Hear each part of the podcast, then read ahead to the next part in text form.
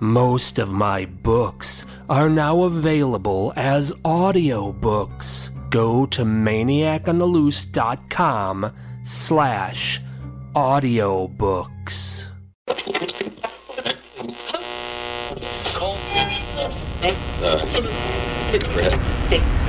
If you like scary stories, you've come to the right place. Welcome to the Maniac on the Loose Scary Stories podcast. Sit back and relax. Keep your arms and legs inside the vehicle at all times and enjoy the ride.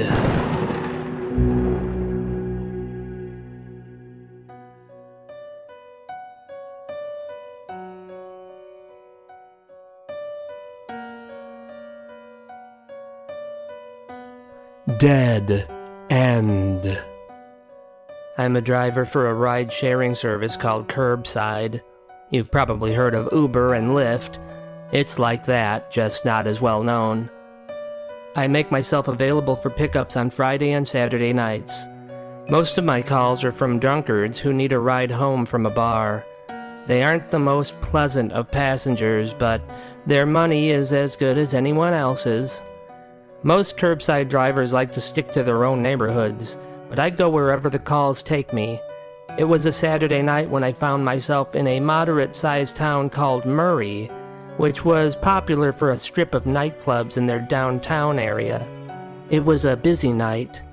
Most women drivers prefer not to do the bar scene on weekends. Apparently, they get a lot of lewd, drunken men constantly trying to pick them up so they don't even bother. I don't have that problem. I'm a rather plump, extremely unattractive 40 something year old. Nobody is interested in me for those purposes. I had just dropped off my last customer and was on my way back to the downtown area for my next fare when I noticed the flashing red and blue lights behind me. I knew I wasn't speeding and hadn't run any stop signs, so I wasn't sure what the officer's beef was. I quickly pulled over and watched as a tall, husky silhouette approached my door. When the police officer stepped into my view, I nearly gasped. He had a long, slender, extremely pale face. The dark circles under his eyes were overshadowed by his black, bushy eyebrows. He reminded me of Lurch from the Addams family. Where are you headed tonight?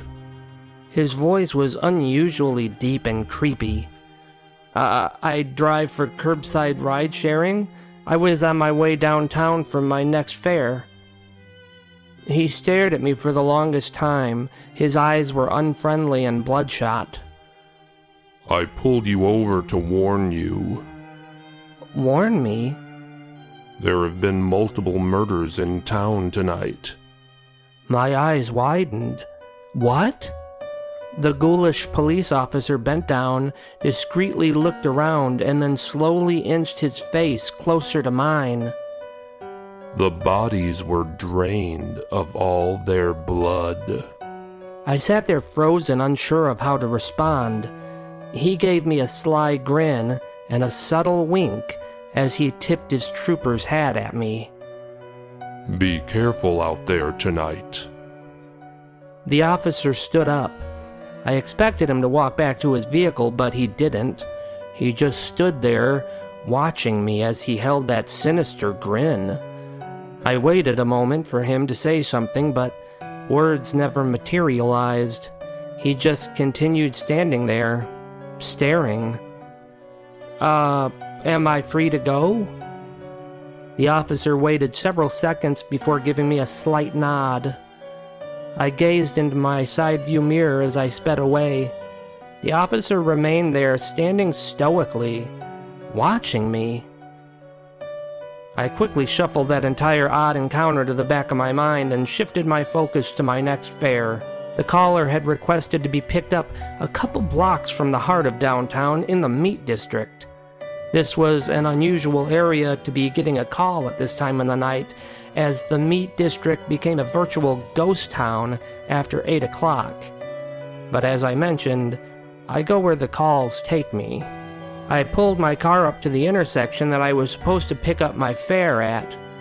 There was nobody there, so I put the vehicle in park and waited. I'd give them five minutes and then drive away. This happens sometimes. They could have changed their minds, or maybe I arrived sooner than they expected and they weren't ready yet. This particular area of the meatpacking district was void of streetlights. It was equivalent to sitting in a darkened alley. Up ahead, I could see the steam rising from manhole covers and dissolving against the lights in the distance. But where I was, it was pitch black. After five minutes, I put my car in drive and was about to press down on the accelerator when the back door to my car was yanked open and a dark figure slid into the back seat. I gazed into the rearview mirror. I couldn't see the person well. They were wearing a black hooded sweatshirt, and the hood was pulled up over their head, shadowing their face. I asked the person for the address of their destination so I could type it into my GPS. He replied with a masculine, hoarse, and scratchy voice Just drive. I'll tell you where to go. I did as the passenger requested. I expected his directions to take me to a more civilized area, but it was quite the opposite. Every turn he demanded took us down a longer, gloomier road. We were snaking our way far from town and deeper into the shadowy outskirts of Murray. Turn left. I did as instructed, but my GPS wasn't keen as to where we were headed and began throwing a fit. Dead end ahead, dead end ahead. Turn around, turn around. Uh, this road appears to be a dead end. I know. A few seconds later, I brought the car to a halt as the asphalt of the road transformed into a cold, dried up field. I was suspicious to say the least, but I remained calm and all business. That will be $12, please. This made my passenger chuckle. I don't think you understand. It is you who will be paying me tonight. I heard the loud crack of a pocket knife being snapped open. How much money you got? Before I could even respond, the dark shadows within my vehicle erupted with dancing red and blue lights as a police car zoomed up behind us. I startled when I heard the deep, booming voice erupt from the exterior speakers of the squad car. Get out of the car slowly. I did so. My passenger did the same. We both stood gazing out at the looming silhouette of the intimidating police officer as he stared at us for an unusually long amount of time. Finally, the officer stepped forward into the light, and as I suspected, it was the lurch like officer I had encountered earlier. I believe he had grown even paler since I had last seen him. I was shocked at what I heard him say. Go ahead. Do what you were going to do. My would be thief of a passenger lowered the hood of his sweatshirt. He had a bulky build, but was just a pup. He couldn't have been more than 19 years old. He was fair skinned with reddish blonde hair. The young man seemed frightened and extremely confused when he realized that the officer was directing his statement at me, not him. He was even more baffled when he turned his gaze to me just in time to see me flash my razor sharp fangs. I was a blur as I grabbed my unlucky passenger by the shoulders and shook him senseless before sinking my teeth into his carotid artery and slurping down that warm, fresh, young blood. I had half of the boy's body drained when the ghostly police officer appeared by my side. He grabbed the body from my clutches and produced fangs of his own. He sank his teeth deep into the dead boy's wrist and slurped up the rest of his luscious blood. As the officer dropped my pruned passenger to the ground, he wiped blood from his upper lip and turned his cold gaze to me. This is my town. Don't ever come back. I gave the chilling officer a sincere nod and was on my way.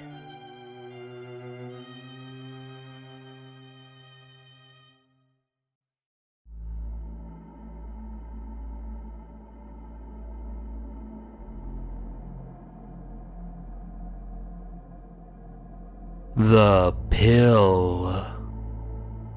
I'm a successful romance novelist. I'm not filthy rich, but I'm close enough. I've never been married, which makes me unique in my circle of writing friends. Most of them got married shortly after finishing college.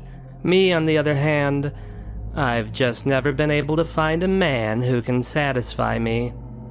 That's what I tell everyone, anyway. Most of my friends think I'm picky because I've never had a boyfriend for more than six months, and I tend to go through a lot of them. They probably all think I'm a slut, although they would never admit that to my face, but I'm not. Not really. The men I date are nothing more than fodder for my books. That's how I write.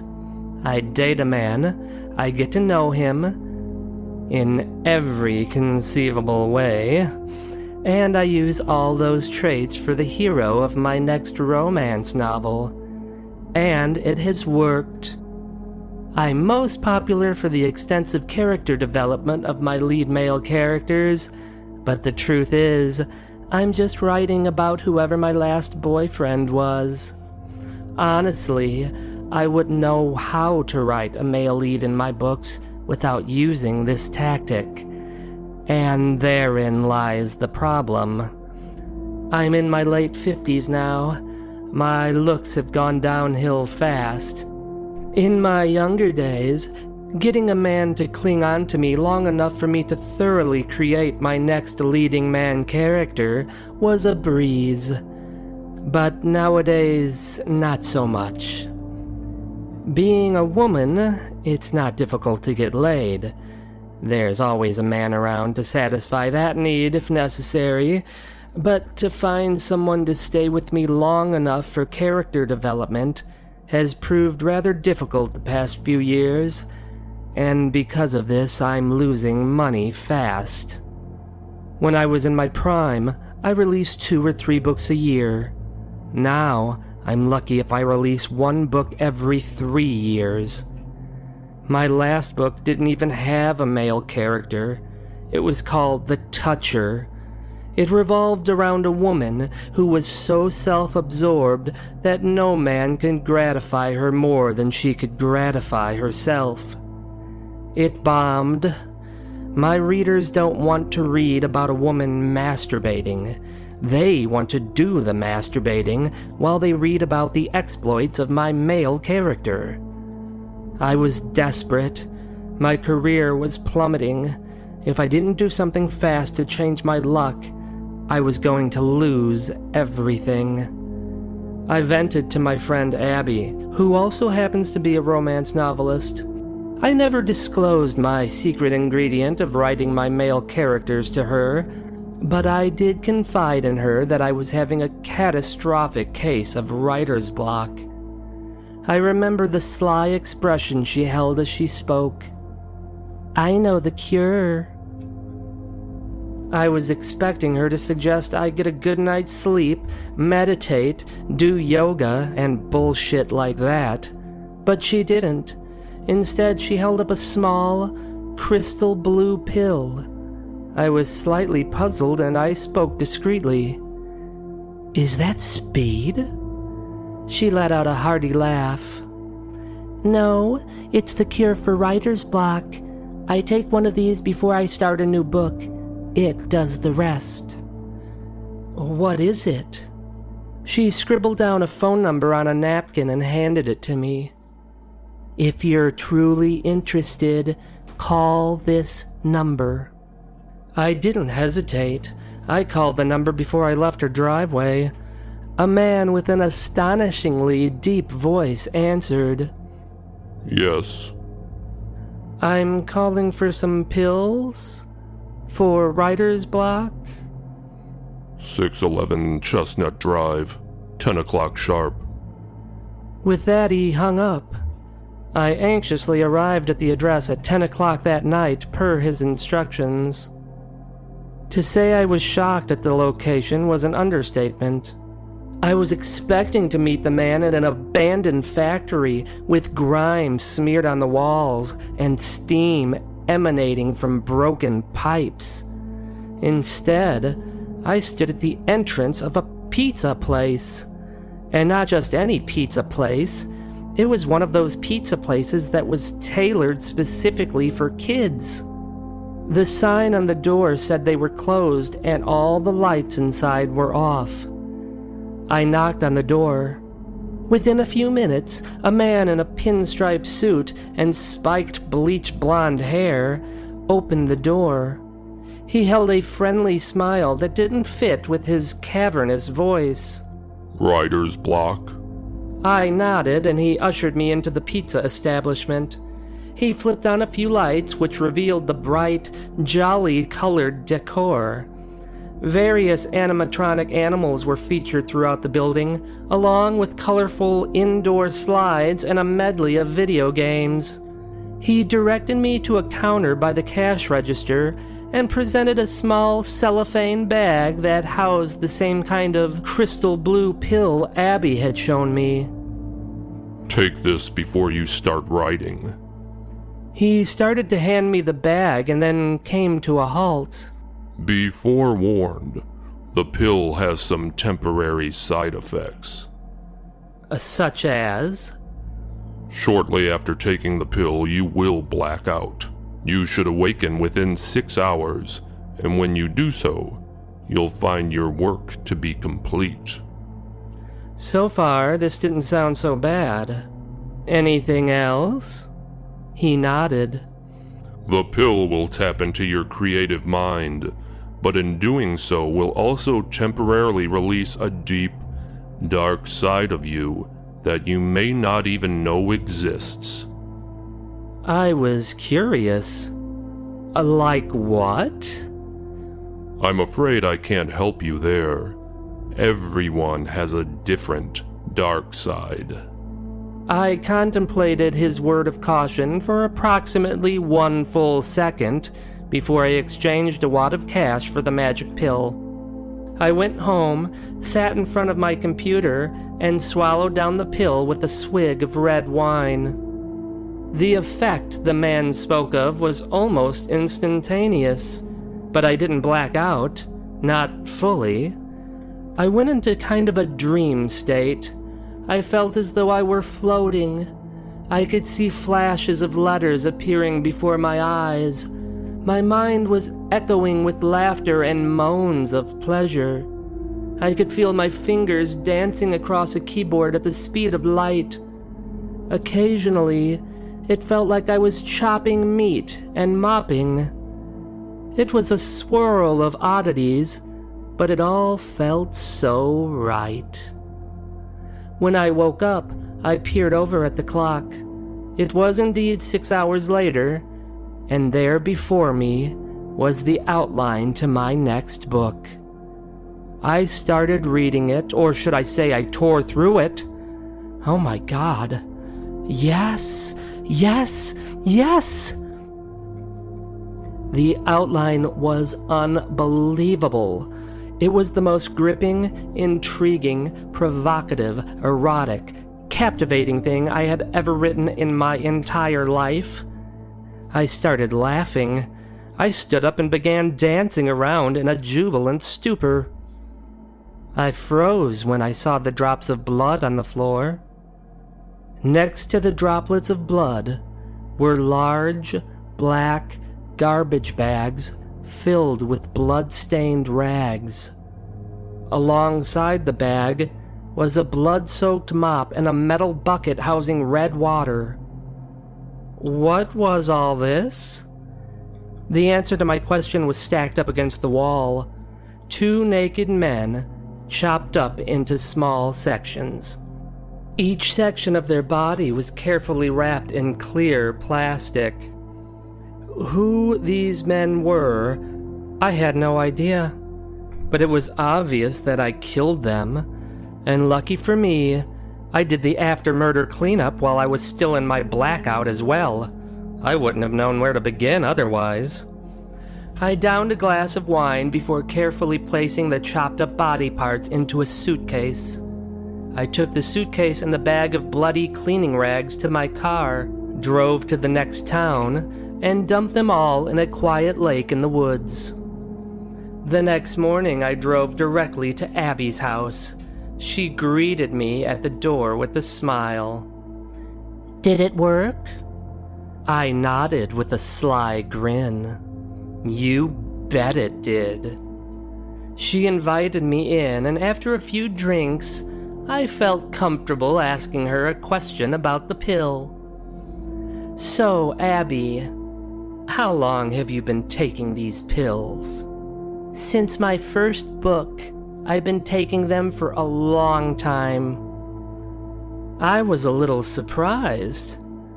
And you have no trouble living with it?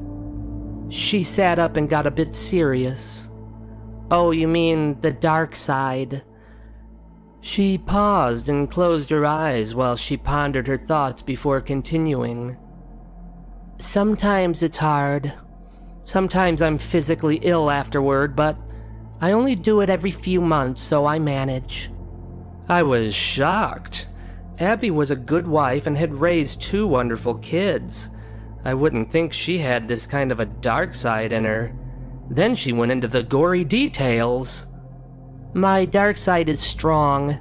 It has such a power over me after I take that pill. Sometimes, in the span of those six hours, I'm startled and disgusted at what I'm able to do. She took in a deep breath before she continued. I'll eat four, sometimes five, pies.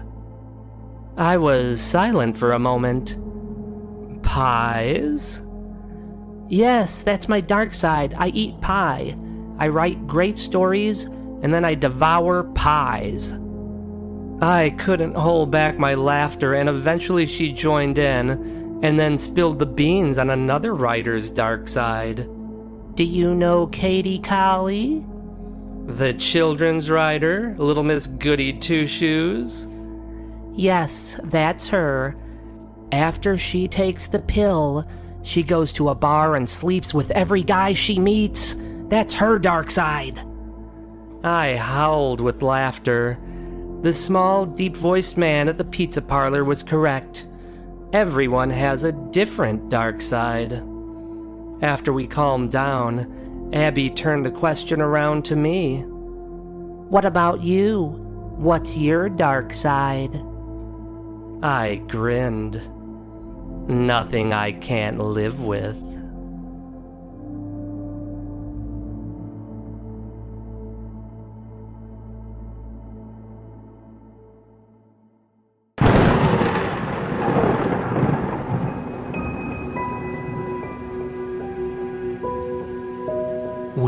You enjoyed the show.